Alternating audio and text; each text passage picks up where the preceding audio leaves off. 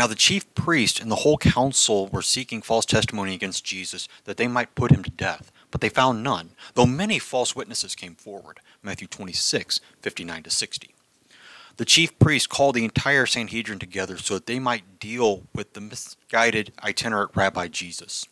They knew that there wasn't anything based in truth that they could accuse him of. They had tried it.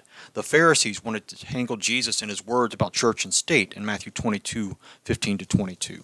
The Sadducees then came to call him a blasphemer for his teaching on the resurrection of the dead in chapter 22, verses 23 to 33. Then the Pharisees came back with the question about the greatest and most important commandment in verses 34 to 40 of this 22nd chapter. The entire Jewish aristocracy was in uproar because of this one man. Somehow Jesus found himself in the midst of the religious civil war between the Pharisees and the Sadducees. Somehow?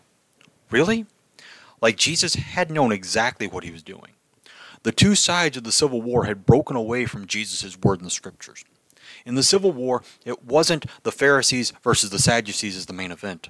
The civil war was, is, and will be until Jesus returns sinners versus the Savior. We sinfully seek to discredit Jesus because we think we can justify ourselves. But the whole of Scripture shows us that we cannot justify ourselves. That's the false testimony of the devil. The true testimony of Scripture shows our desperate need for Jesus as our Savior, the one perfect sacrifice for the sins of every man, woman, and child who has ever lived and ever will live, the Savior in whom no false testimony could be found. Amen.